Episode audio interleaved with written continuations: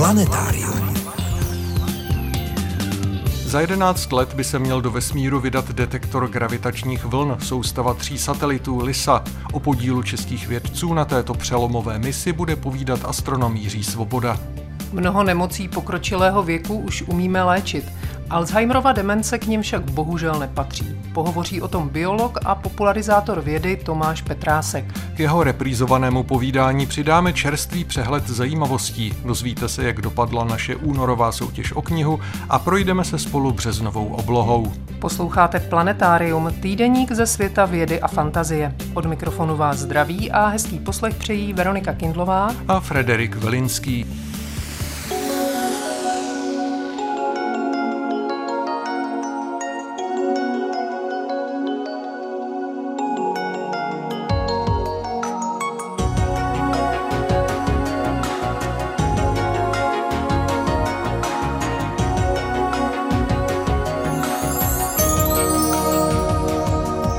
Začneme přehledem zajímavostí ze servisu České tiskové kanceláře.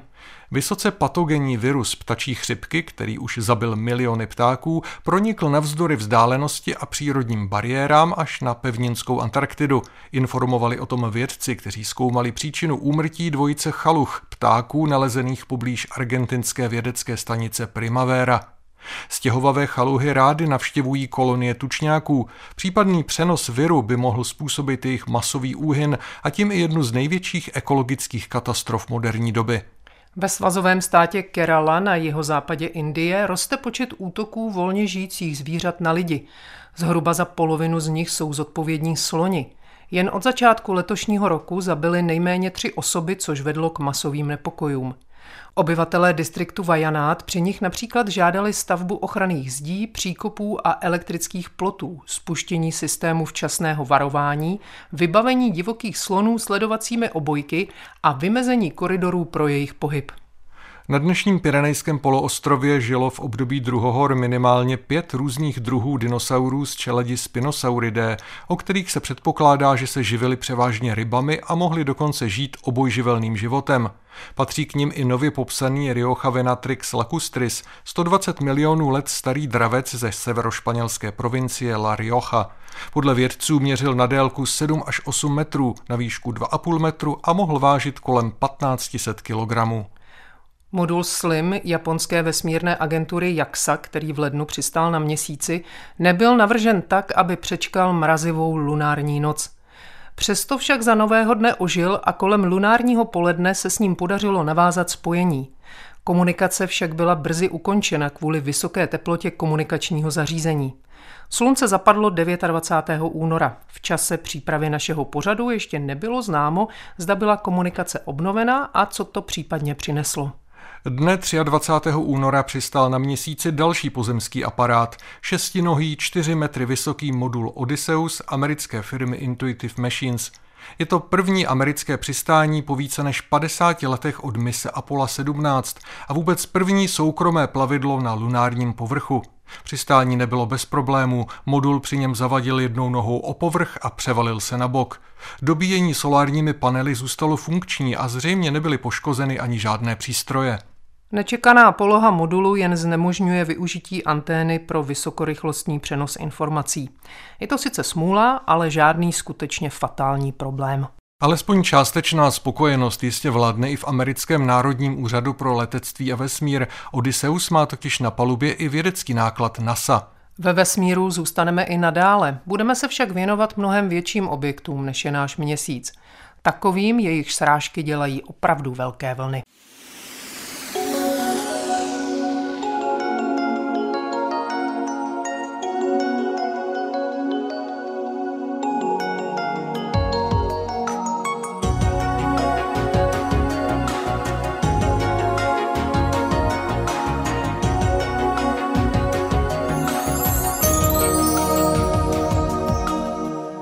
Pokud kolem sebe ve vesmíru obíhají nějaké mimořádně hmotné objekty, zejména černé díry nebo třeba neutronové hvězdy a pak se srazí, uvolní se velké množství energie a to ve formě takzvaných gravitačních vln. Asi jako když hodíte kámen do rybníka. To si možná pamatujete z minulého pořadu, kdy jsme si o gravitačních vlnách povídali poprvé. Existenci gravitačních vln předpokládal už Albert Einstein v roce 1916 ve své obecné teorii relativity. K jejich první skutečné detekci však došlo až 14. září roku 2015 díky dvojici obřích pozemních detektorů LIGO. Projevily se jako nepatrný fázový posun laserových paprsků vysílaných souběžně ve váku do odrazných zrcátek na konci dvou na sebe kolmých 4 kilometry dlouhých ramen obou detektorů, vzdálených od sebe 3000 kilometrů. Od té doby už bylo podobných detekcí zaznamenáno kolem stovky. Výzkum gravitačních vln by mohl přinést nové objevy, dokonce snad novou fyziku. Měl by odborníkům pomoci nahlédnout do dosud skrytých komnat vesmíru. Pozemské detektory jsou však málo citlivé. Umožňují zachytit jen vlny o určitých frekvencích. Také směr, odkud přilétly, se za pomoci pouhých dvou detektorů dá určit jen zhruba. A proto vznikl projekt trojice kosmických sond nazvaných LISA. Poletí v trojúhelníkové formaci s rameny dlouhými 2,5 milionu kilometrů. Ramena bude tvořit laserový svazek, který si sondy budou mezi sebou posílat. Mise byla Evropskou kosmickou agenturou definitivně schválena letos v lednu. Startovat by měla asi za 11 let. Bude se na ní podílet i česká věda. Jakým způsobem? O tom budeme hovořit dnes. Vašimi průvodci planetáriem jsou stále Frederik Velinský a Veronika Kindlová.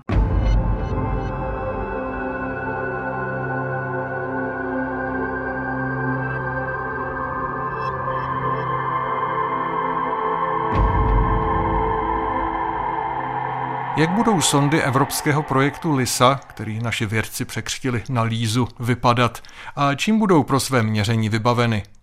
To nám bude stejně jako před týdnem vysvětlovat Jiří Svoboda z Astronomického ústavu Akademie věd České republiky v Praze. Jedná se o velmi zajímavý systém. Možná vás překvapí, že to není nic objemného, že ten samotný satelit eh, bude mít zhruba velikost řádu metrů, a vevnitř je taková kostka asi zhruba 5 cm v základně. Ta tam bude se volně pohybovat, to bude taková ta testovací hmota, na kterou by neměly působit žádné síly a která bude nám určovat střed, řekněme, toho satelitu. A celá ta platforma okolo ta družice vlastně zajišťuje to, že ta kostka bude chráněna proti vnějším vlivům, například sluneční záření a tak podobně.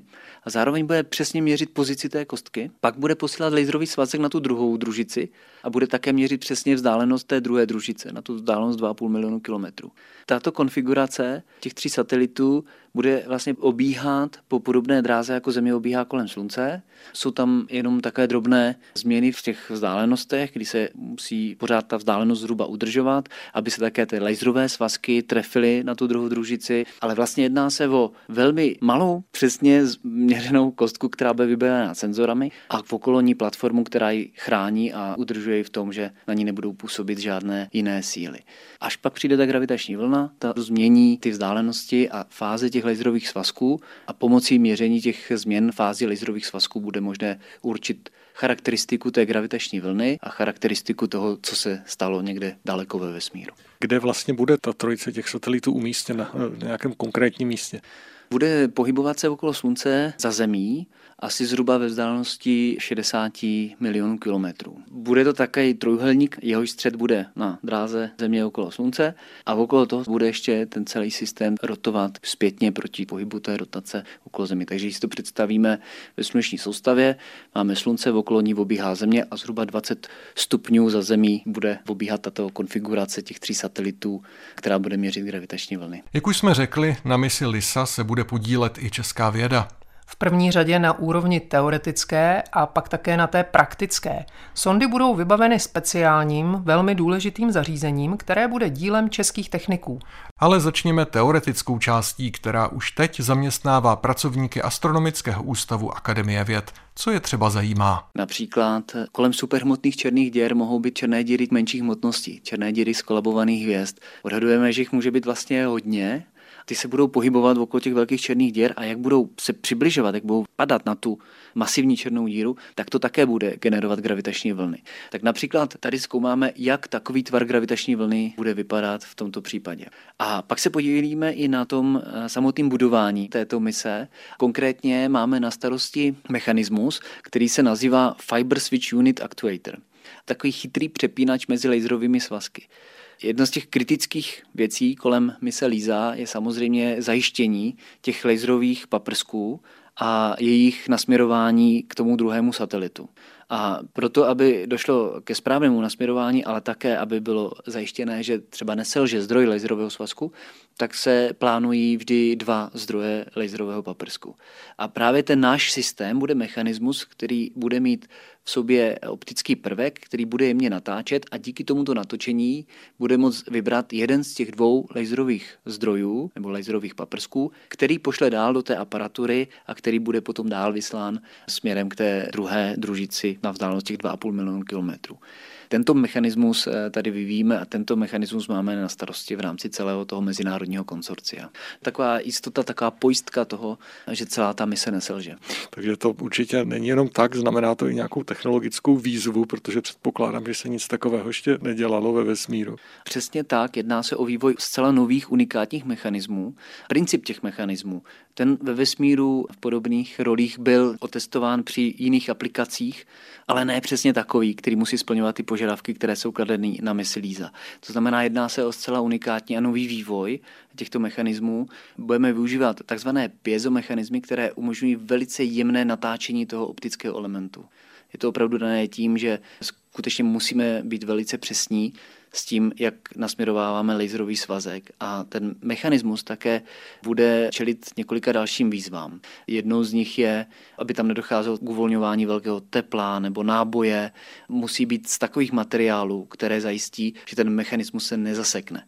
A to i pro případ, že nebude dlouhodobu používán. Pokud nebude nutno využívat ten přepínač, tak bude po dobu několika let se neotáčet. No a když máme nějaké povrchy, které se neotáčejí, tak oni mohou takzvaně zamrznout k sobě, když to řeknu zjednodušeně, a potom by mohlo dojít k zadrhnutí. Tedy musíme opravdu testovat a vybírat takové materiály, které zajistí, že k tomu nemůže dojít. Kdo všechno se na tom podílí tady z naší strany? Tak celkem se na tom podílí v České republice čtyři ústavy Akademie věd, teď vlastně ve spolupráci dokonce i s pátým, konkrétně Astronomický ústav, Fyzikální ústav, Ústav termomechaniky, Ústav fyziky atmosféry a Ústav přístrojové techniky. Počítáme také s větším zapojením českého průmyslu, eh, zejména v těch pozdějších fázích. Teď eh, řešíme design, první prototypy, které jsme již vyrobili budeme je testovat a ve chvíli, kdy budeme mít správný vyvinutý design, tak v tu chvíli tu bude prostor pro český průmysl, který vstoupí do tohoto projektu a začne vyrábět potom kvalifikační kusy až eh, po ty letové kusy.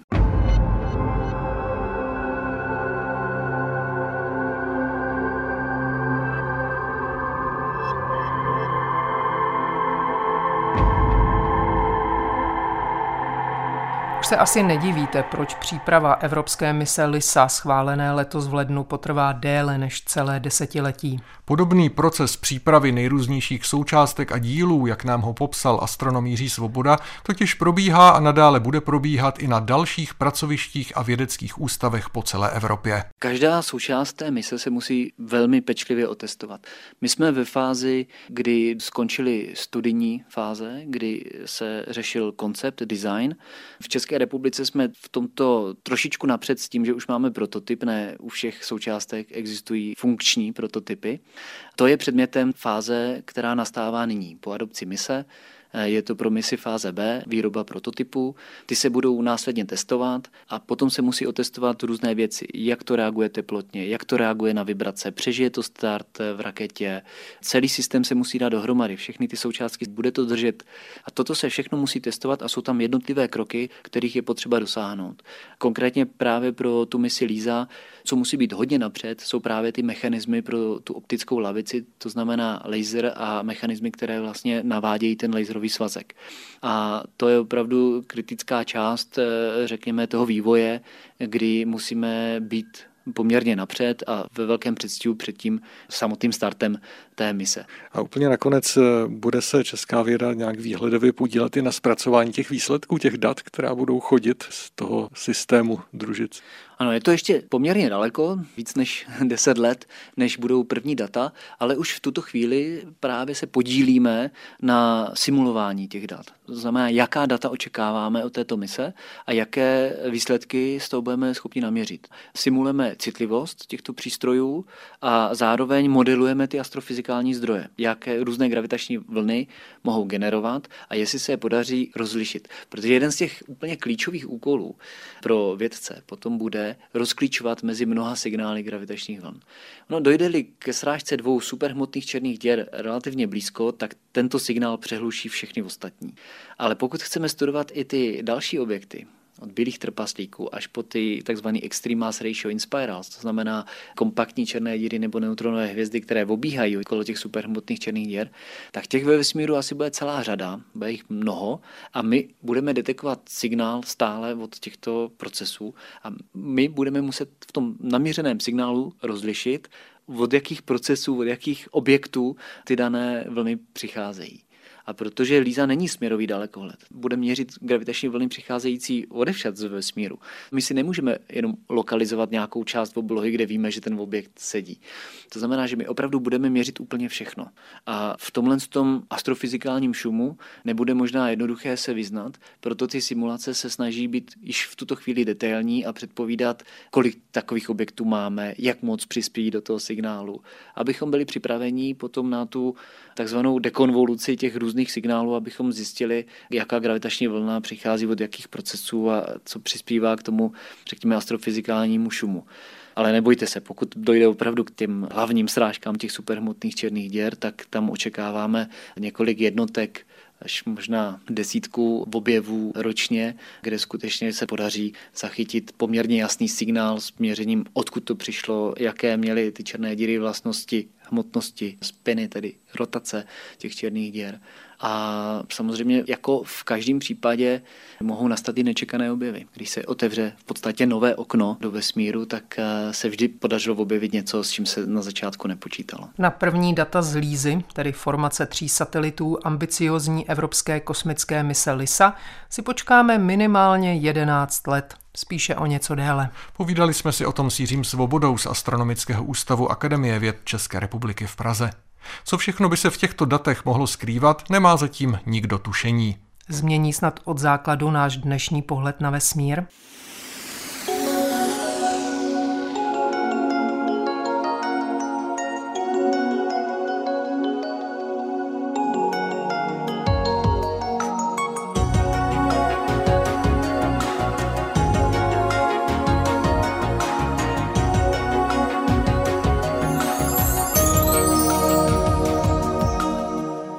Posloucháte Planetárium, magazín ze světa vědy a fantazie. Miroslav Cimr vám teď prozradí, co zajímavého bude k vidění na březnové obloze.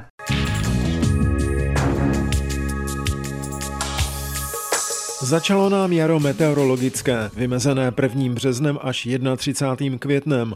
To astronomické je ovšem spojené s jarní rovnodenností, která stejně jako loni vychází na 20. březen. Liší se pouze časem, kdy slunce vstoupí do znamení Berana. Bude to přesně ve 4 hodiny 6 minut středoevropského času. Noc a den srovnají na chvíli krok, pak už budou dny delší a delší, a to až do letního slunovratu 20. června. Když už jsme u toho času, víme, že rok 2024 je přestupný a že 29. únorem vždy jednou za čtyři roky dorovnáváme nepřesnost v kalendáři. Naše planeta totiž oběhne Slunce za 365 dní, 5 hodin a 49 minut. I tak není zmíněné dorovnání úplně přesné a tak musí lidstvo třikrát za 400 let přestupný rok vynechat. Pojďme ale od problémů s časem a kalendářem k obloze, na které po setmění můžeme ještě zahlédnout zimní souvězdí, bohatá na jasné hvězdy a výrazné obrazce. Postupně však oblohu ovládají souvězdí jara – konkrétně vysoko nad jihem lev s jasným regulem na ekliptice v rovině zemské dráhy. Na východě září Spika souvězdí Pany, zatímco oranžově zbarvený Arctur patří k souvězdí Pastýře, k němuž nás bezpečně dovede spojnice hvězd Oje Velkého vozu. Do takzvaného jarního trojuhelníku můžeme pospojovat právě zmíněné hvězdy Regulus, Spiku a Arctur. Nad severozápadem svítí další výrazná hvězda, kapela souvězdí Vosky. Z planet jsou v březnu hned čtyři nepozorovatelné. Marně bychom vyhlíželi Venuši, Mars, Saturn i Neptun, a to především kvůli blízkosti Slunce, v jehož záři se ztrácejí. Merkur na viditelnost vždy skoupí, zahlédneme v druhé polovině března večer nad západním obzorem. Čest planetám zachraňuje v této době také Jupiter, který je večer ještě poměrně vysoko nad západním obzorem v souvězdí Berana. Blízko bude i velmi vzdálený Uran. Krásný pohled na večerní oblohu se naskytne kolem 13. až 14. března, kdy se na ní objeví srpek dorůstajícího měsíce při procházce mezi souhvězdími Berana a Bíka a kolem dvojice planet Jupiter-Uran. Ze spodu od obzoru na ně bude zhlížet již zmíněný Merkur. A to už se dostáváme k úkazům. 10. března bude měsíc nejblíž Zemi, a to necelých 357 tisíc kilometrů. Smůlou je, že to bude právě při Novu. 13. března večer uvidíme již zmíněné pěkné seskupení měsíce, Jupiteru, Uranu a Merkuru. 26. března v 8 hodin večer bude náš souputník na jeho jihovýchodě v konjunkci s hvězdou Spika. Stane se tak krátce po jeho východu. Obě tělesa ovšem budou od sebe o něco dál než jeden úhlový stupeň. Aby úkaz byl lépe vidět, musí měsíc vystoupat výš nad obzor. Polostínové zatmění měsíce 25. března nebude z našeho území viditelné a tak jej podrobněji nezmiňuji. Z komet máme šanci zahlédnout kometu 12P Pons Brooks, která v polovině března projde k Andromedě. Poslední pozorovaná jasnost byla kolem šesté magnitudy, tudíž na hranici pozorovatelnosti pouhýma očima. Radím ovšem na její vyhledání aspoň světelnější triédr. V procházce už jarní oblohou jsme téměř v závěru. Za připomenutí stojí změna času na čas letní. Stane se tak poslední březnovou neděli, tedy 31. kdy si ve dvě hodiny posuneme čas o hodinu vpřed. Procházku zakončím tradičně přehledem měsíčních fází. 3. března poslední čtvrť, 10. nov, 17. první čtvrť a 25. března úplněk. A to už je opravdu vše. Přeji ničím nerušenou podívanou a hezké dny jara i pod hvězdnou oblohou.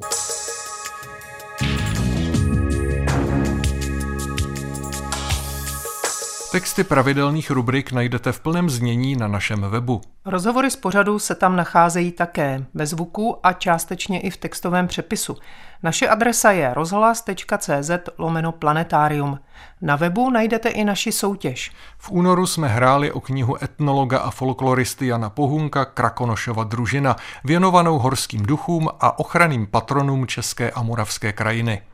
Vmísil se mezi ně i jeden velmi neobvyklý duch německého vojáka z druhé světové války, který byl zpočátku jen lokálním a nebezpečným strašidlem. Během času začal být považován za jakéhosi místního patrona a ochránce, dostal se na turistické známky i pohlednice a obecně bývá zapojován do řady místních aktivit. A my jsme se vás ptali, jak se tato bytost jmenuje a kde se údajně vyskytuje. Jedná se o fantoma podzemí Hanse Hagena, postavu z moderních legend, rozšířených původně mezi trampy, kteří navštěvovali soustavu opuštěných vápencových lomů Amerika v Českém krasu, nedaleko obce Mořina a hradu Karlštejna. Německý voják se prý na konci války skryl v důlních chodbách, posléze zešílel, kradl trampům věci a dokonce i vraždil. Návštěvníkům podzemí se důrazně nedoporučovalo zvonit na kovovou traverzu v jedné ze štol, ani jinak Hagenova ducha přivolávat. Časy se ale mění a strach z děsivého fantoma podzemí zdá se poněkud vyvanul. Knihu Krakonošova družina od nás za svou odpověď dostane pan Petr Hatlman z Tlumačova. Gratulujeme. Novou soutěžní otázku uslyšíte v příštím planetáriu. A nás teď ještě čeká první cesta za jedním z tajemství lidského mozku. Přestože jde o rok starou reprízu, prakticky nic se na něm nezměnilo.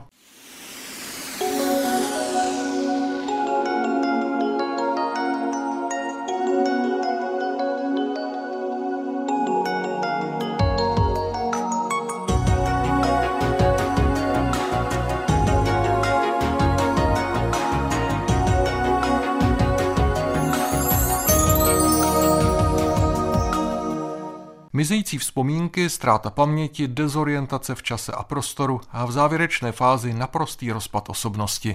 Před Alzheimerovou demencí si nikdo nemůže být jistý. Je to velký strašák, spojený především s nástupem pokročilého věku. Vyskytuje se poměrně často, lékaři o ní vědí déle než 100 let a přesto se dosud nepodařilo zjistit, co ji způsobuje a najít nějaký lék. Vašimi průvodci planetáriem jsou i nadále Veronika Kindlová a Frederik Velinský.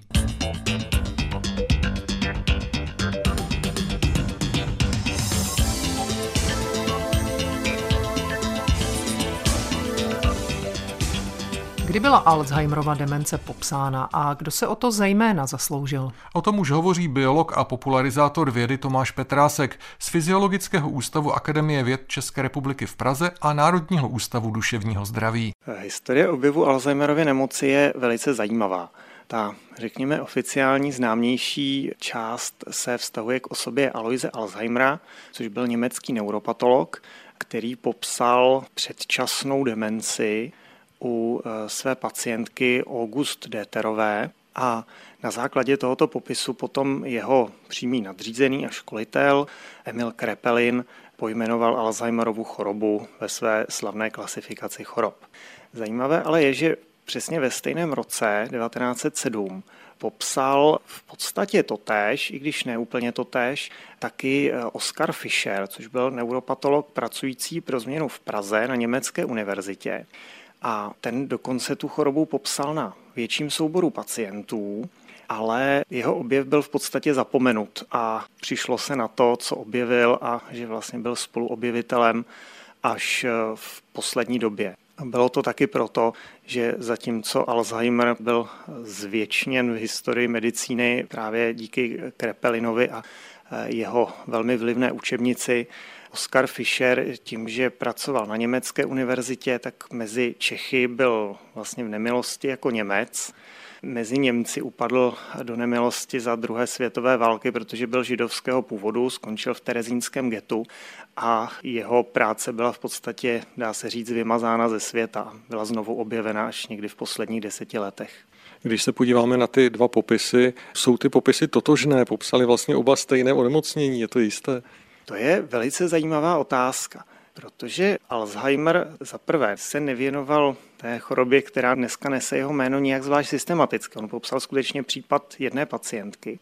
A ta pacientka rozhodně nebyla typický případ toho, čemu dnes říkáme Alzheimerova choroba, protože ona onemocněla už kolem 40. roku a reprezentuje vzácnou a velmi obávanou formu nemoci s časným nástupem.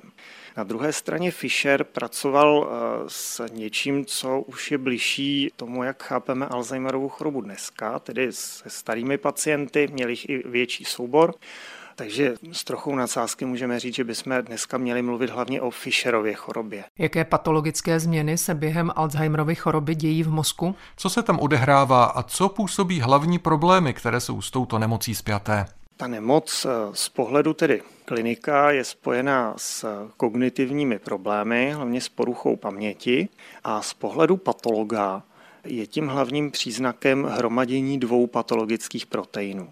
Jednak jde o takzvaný amyloid, ten byl pomenovaný podle toho, že těm nejstarším patologům připomínal škrob, že to jsou takové usazeniny v tom mozku. Dneska víme, že to není žádný škrob, že to je protein, lépe řečeno peptid, který se v tom mozku vytváří, hromadí působí škodlivě na nervové buňky a vůbec na celkové prostředí v tom mozku a nakonec v posledním stádiu se začne zhlukovat do plaků, což jsou právě ty usazeniny, které jsou dobře vidět i pod mikroskopem a které jsou jedním z těch hlavních rysů, když se podíváme do mozku pacienta, který zemřel na Alzheimerovu chorobu. Tím druhým proteinem, který se nám tam začíná hromadit, je protein tau. Ten je normálně v buňce součástí, řekněme, její kostry. Pomáhá tvořit takzvané mikrotubuly, které tu buňku vystužují, fungují také jako dopravní tepna, po těch mikrotubulech cestují e, různé náklady z jednoho konce buňky na druhý a ten protein tau nám tuhle kostru stabilizuje. Tady se na něj vážou nadpočetné fosfátové skupiny a díky tomu ten tau úplně přestane plnit svoji normální funkci. Takže buňka jednak přijde o svoji kostru a jednak ten tau se taky začne zhlukovat, vytváří takzvaná klubka, a to všechno dohromady taky může nervové buňky zabít, protože přestanou držet pohromadě, přestane tam fungovat doprava a ještě ten vnitřek je zahlcen právě těmi klubky. Jaké jsou vlastně symptomy Alzheimerovy choroby? Jak postupně nastupují a jak dlouho to obvykle trvá, než se pozná, že je to Alzheimerova choroba? To je další věc, kterou je Alzheimerova choroba velmi zákeřná, protože ona nastupuje velmi pomalu, nenápadně a většinou ti lidé si toho nevšimnou nebo si toho všimnou až třeba po několika letech s poměrně dlouhým odstupem. My úplně přesně ani nevíme, kdy Alzheimerova choroba začíná. To je předmětem spíše, by se řeklo, spekulací. Podle některých indicí může být časným příznakem ztráta čichu, kdy je napadena oblast mozku, která zodpovídá za čichové věmy ale na to se většinou ještě nepřijde, protože to není takové specifické. Většinou se ta choroba začne výrazně projevovat, když je napadená část mozku, která se označuje hypokampus, a to je velice důležitá část mozku, protože díky ní jsme schopni se orientovat v prostoru, pamatovat si třeba cestu domů. A taky funguje jako nedá se říct sídlo paměti, ale reguluje tvorbu a vybavování vzpomínek že my, když přijdeme o hypokampus, nejsme schopni eh, vytvářet nové vzpomínky a máme i třeba stížené vybavování těch starých. A to je právě ten důvod, proč ti lidé začnou zapomínat. A to je taky z pravidla ta fáze, kdy se na to přijde, protože oni jednak začnou trpět čím dál větší zapomnětlivostí a jednak se začnou ztrácet. To jsou takové ty typické případy, kdy nějaký senior zabloudí cestou na houby nebo cestou eh, z obchodu, netrefí domů, pátrá po něm policie. To většinou bývá jeden z prvních příznaků Alzheimerovy nemoci, který ty nemocné dovede k lékaři. Bohužel teda prognóza Alzheimerovy nemoci je velmi pesimistická, protože jakmile už to dojde k těm klinickým příznakům a ta nemoc je diagnostikována, v podstatě neexistuje cesta zpátky. Je tam určitá variabilita, u někoho to postupuje rychleji, u někoho pomaleji, ale ten pacient eh, postupně eh, ztrácí vzpomínky, přestává být orientován v čase a prostoru takže on prostě neví, který jeden, často neví, kde je, nepoznává svůj vlastní domov a postupně tím, jak ten mozek dál degeneruje a jsou postiženy další a další struktury, tak vlastně on přichází o schopnost samostatného života, nastupují třeba i emoční změny, kdy ti pacienti často mají třeba prudké výkyvy nálad, můžou být agresivní nebo naopak depresivní. Ta nemoc eh, má na ně i takovýhle vliv. A v tom posledním stádiu podstatě dochází k úplnému rozpadu osobnosti. Ti lidé nepoznávají ani své nejbližší, považují je často za cizí lidi, chovají se k ním při nejmenším verbálně agresivně a nejsou schopni ani těch základních úkonů, takže musí být pod neustálým dohledem, musí se o ně někdo starat a často teda si to vynutí pobyt v nějaké specializované instituci a konečným stádiem je tedy smrt, která nastává z nějakých většinou přidružených příčin, jako je třeba infekční onemocnění nebo úraz, že taky vlastně motorika, schopnost udržet rovnováhu je taky zhoršená a pokud ti pacienti jsou ještě schopní chodit, pak eh, často právě někde třeba upadnou, něco si zlomí a to pro ty pacienty s podlomeným zdravím často bývá už smrtelná komplikace.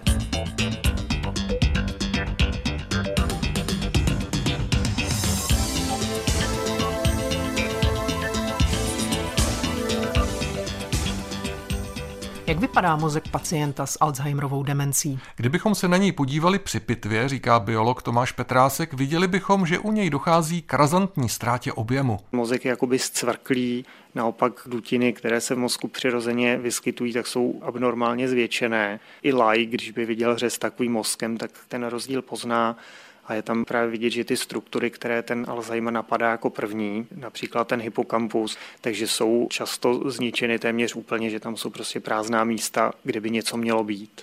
Existuje, to už jste zmínil, více forem Alzheimerovy choroby. Jak jsou vlastně časté tyhle formy a může být ta choroba dědičná?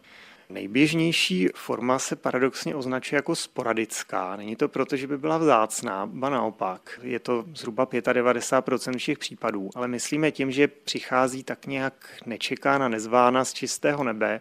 Nikdo si před ní nemůže být úplně jistý a nemá nějaké dobře známé příčiny. Jsou tam nějaké predispozice, ale v podstatě hlavní faktor je tady náhoda. Potom tady máme ty varianty s časným nástupem a ty někdy bývají dědičné. Je to 1 až 5 případů, kdy se ta nemoc dá přiřadit k poškození nějakého jednoho konkrétního genu a tam opravdu je to taková ta rodová kledba, kdy se ta nemoc objevuje v následujících generacích a zpravidla to jsou právě ty horší formy, které můžou začínat už třeba kolem 40-50 let věku, což není úplně ten věk, který bychom si s demencí normálně spojovali. Existují nějaké studie, že by existovaly nějaké rizikové faktory, které mohou urychlit ten nástup Alzheimerovy choroby? Statisticky to ano. Ví se, že to riziko se dá ovlivnit eh, třeba životosprávou, že zpravidla lidé, kteří vedou přiměřeně aktivní život, ne třeba na vrcholové úrovni, ale sportují, udržují se v kondici fyzicky i duševně, zdravě se stravují a tak, tak mají výrazně nižší riziko Alzheimerovy choroby. Ono to je docela spojeno s takovým tím celkovým zdravím toho organismu, takže ty rady jsou dost podobné jako třeba u kardiovaskulárních chorob eh, nebo i třeba nevím, cukrovky, metabolického syndromu. Z tohle ohledu Alzheimerovu chorobu můžeme zařadit mezi civilizační nemoci spojené s životním stylem ale bohužel není tahle ta spojitost stoprocentní, takže i člověk, který je zdravý a vede aktivní způsob života, není absolutním způsobem chráněn. Má jenom o něco sníženou šanci, že se u něj ta nemoc objeví. Někdy se mluví o tom, že by nějaký vliv mohly mít třeba různé kovy nebo infekce, nebo třeba i úrazy. Může to tak být? Záleží, jak který ten faktor. Co se týče nějakého úrazového poškození mozku, tam je ta souvislost v podstatě prokázaná, že osoby, které utrpěli úraz hlavy, nebo třeba boxeři, fotbalisti, kteří často hlavičkují, tak jak tam jsou ty opakované údery do hlavy, tak přece jenom to tomu mozku škodí a často ve stáří na to pak nasedne ta demence, to může být. Spojitost s kovy, ta je problematičtější. My víme, že v mozcích těch pacientů se někdy nacházejí zvýšené koncentrace některých kovů, jako je hliník, měď, železo ale není tam úplně zřejmé, jestli skutečně ty kovy jsou příčinou nebo až následkem. Jestli třeba když budeme jíst potravu, která bude bohatší na kovy, budeme používat hliníkové nádobí, jestli nás to jako předurčuje k té demenci, anebo jestli je to jenom tak, že když už ten mozek začne být poškozen, tak si nedokáže tak dobře ohlídat, jaké látky se do něj dostávají a právě tam proniknou i takovéhle věci, které ve zdravém mozku nejsou. Takže to je, bych řekl, předmět stále aktivního výzkumu. A co se týče infekcí, to je velice fascinující téma, protože v posledních letech se ukazuje, že skutečně tam ta souvislost asi bude a možná to je faktor, který byl dlouho podceňovaný a možná by mohl vysvětlit při nejmenším velkou část těch takzvaně sporadických případů. Dejme tomu, že se k lékaři dostane pacient s tím, že zapomíná a je tady obava z toho nejhoršího, z nástupu Alzheimerovy demence. Jsou k dispozici nějaké jednoduché metody, které to umožňují zjistit? Podle Tomáše Petráska stačí pro začátek tuška, papír a jednoduchý test. Vyšetřovaný člověk řeší nějaké jednoduché úkoly, odpovídá na relativně jednoduché otázky nebo třeba dostane za úkol nakreslit hodiny, které ukazují aktuální čas a tím se ověří, jestli je orientovaný v čase a v prostoru, jestli prostě zvládá normální úkony, které by zdravý člověk měl bez problému zvládnout. Když se tedy to podezření potvrdí, pak můžou být předloženy nějaké podrobnější testy, kdy se dá třeba usoudit na to, jestli je nebo není to Alzheimerova demence podle toho, jaké duševní funkce jsou poškozeny. Pro toho Alzheimera je typická právě paměť, zejména paměť která se týká událostí nebo právě paměť prostorová, takže to, to může být dobrá indikace. Když bychom zůstali v tradičních dobách před několika dekádami, tak se diagnoza většinou stanovovala až v pitevně, ale dneska už jsme naštěstí dál. Máme třeba zobrazovací metody, díky kterým můžeme u pacienta zjistit, jestli se mu v mozku hromadí třeba ten amyloid. Ale není to úplně jednoduché vyšetření. Je to drahé, je to komplikované a musíme mu injekčně aplikovat kontrastní substanci, abychom si ten amyloid zviditelnili. Takže to není vyšetření, které bychom mohli provádět rutině u každého, kdo si stěžuje na poruchy paměti. Ale potom je možné vyšetření mozkomíšního moku, které je taky docela průkazné, ale to je velice bolestivé a taky pro toho pacienta není úplně bez rizika, takže tam to je vždycky na zvážení toho lékaře, jestli tohle vyšetření je na místě nebo ne. Problém taky vlastně je, proč vyšetřovat, když tu nemoc neumíme léčit. Dokonce i mezi odborníky se vedou docela takové jako zapálené diskuze, jestli vůbec máme vyvíjet lepší diagnostické metody, když ti lidé často ani nechtějí vědět, jestli tu nemoc dostanou nebo ne. Kdybychom mohli někomu deset let dopředu říct, že takovou nemocí onemocní, máme mu právo to říkat, máme vůbec chtít to vědět, Pokud bychom měli nějakou možnost, jak těm pacientům pomoci, pak jasně, ale my ji v podstatě vůbec nemáme. Takže názory v tomhle tom jsou i mezi odborníky velmi vyhrocené často. Amyloid beta a tau protein. K oběma těmto podezřelým v kauze Alzheimerovy demence se vrátíme za týden v druhé části našeho rozhovoru. Tomáš Petrásek z Fyziologického ústavu Akademie věd České republiky a Národního ústavu duševního zdraví vám také prozradí, s jakými problémy se potýkají farmaceutická pracoviště, která se snaží vyvinout účinné léky na Alzheimerovu demenci. Myši totiž léčit umíme, ale na lidi nám to zatím nefunguje. Poslouchejte nás i příště. Pro dnešek je to z Planetária všechno. Loučí se s vámi a krásný zbytek víkendu vám přejí Frederik Velinský a Veronika Kindlová. Naslyšenou. Planetárium. Planetárium, magazín ze světa vědy a fantazie, přináší každý týden rozhovory s odborníky či popularizátory vědy, nabízí aktuality, pravidelné rubriky a také soutěž o zajímavé publikace. Podobě zvukové či psané nás najdete i na internetu rozhlas.cz lomeno planetárium. Vydejte se s námi za poznáním.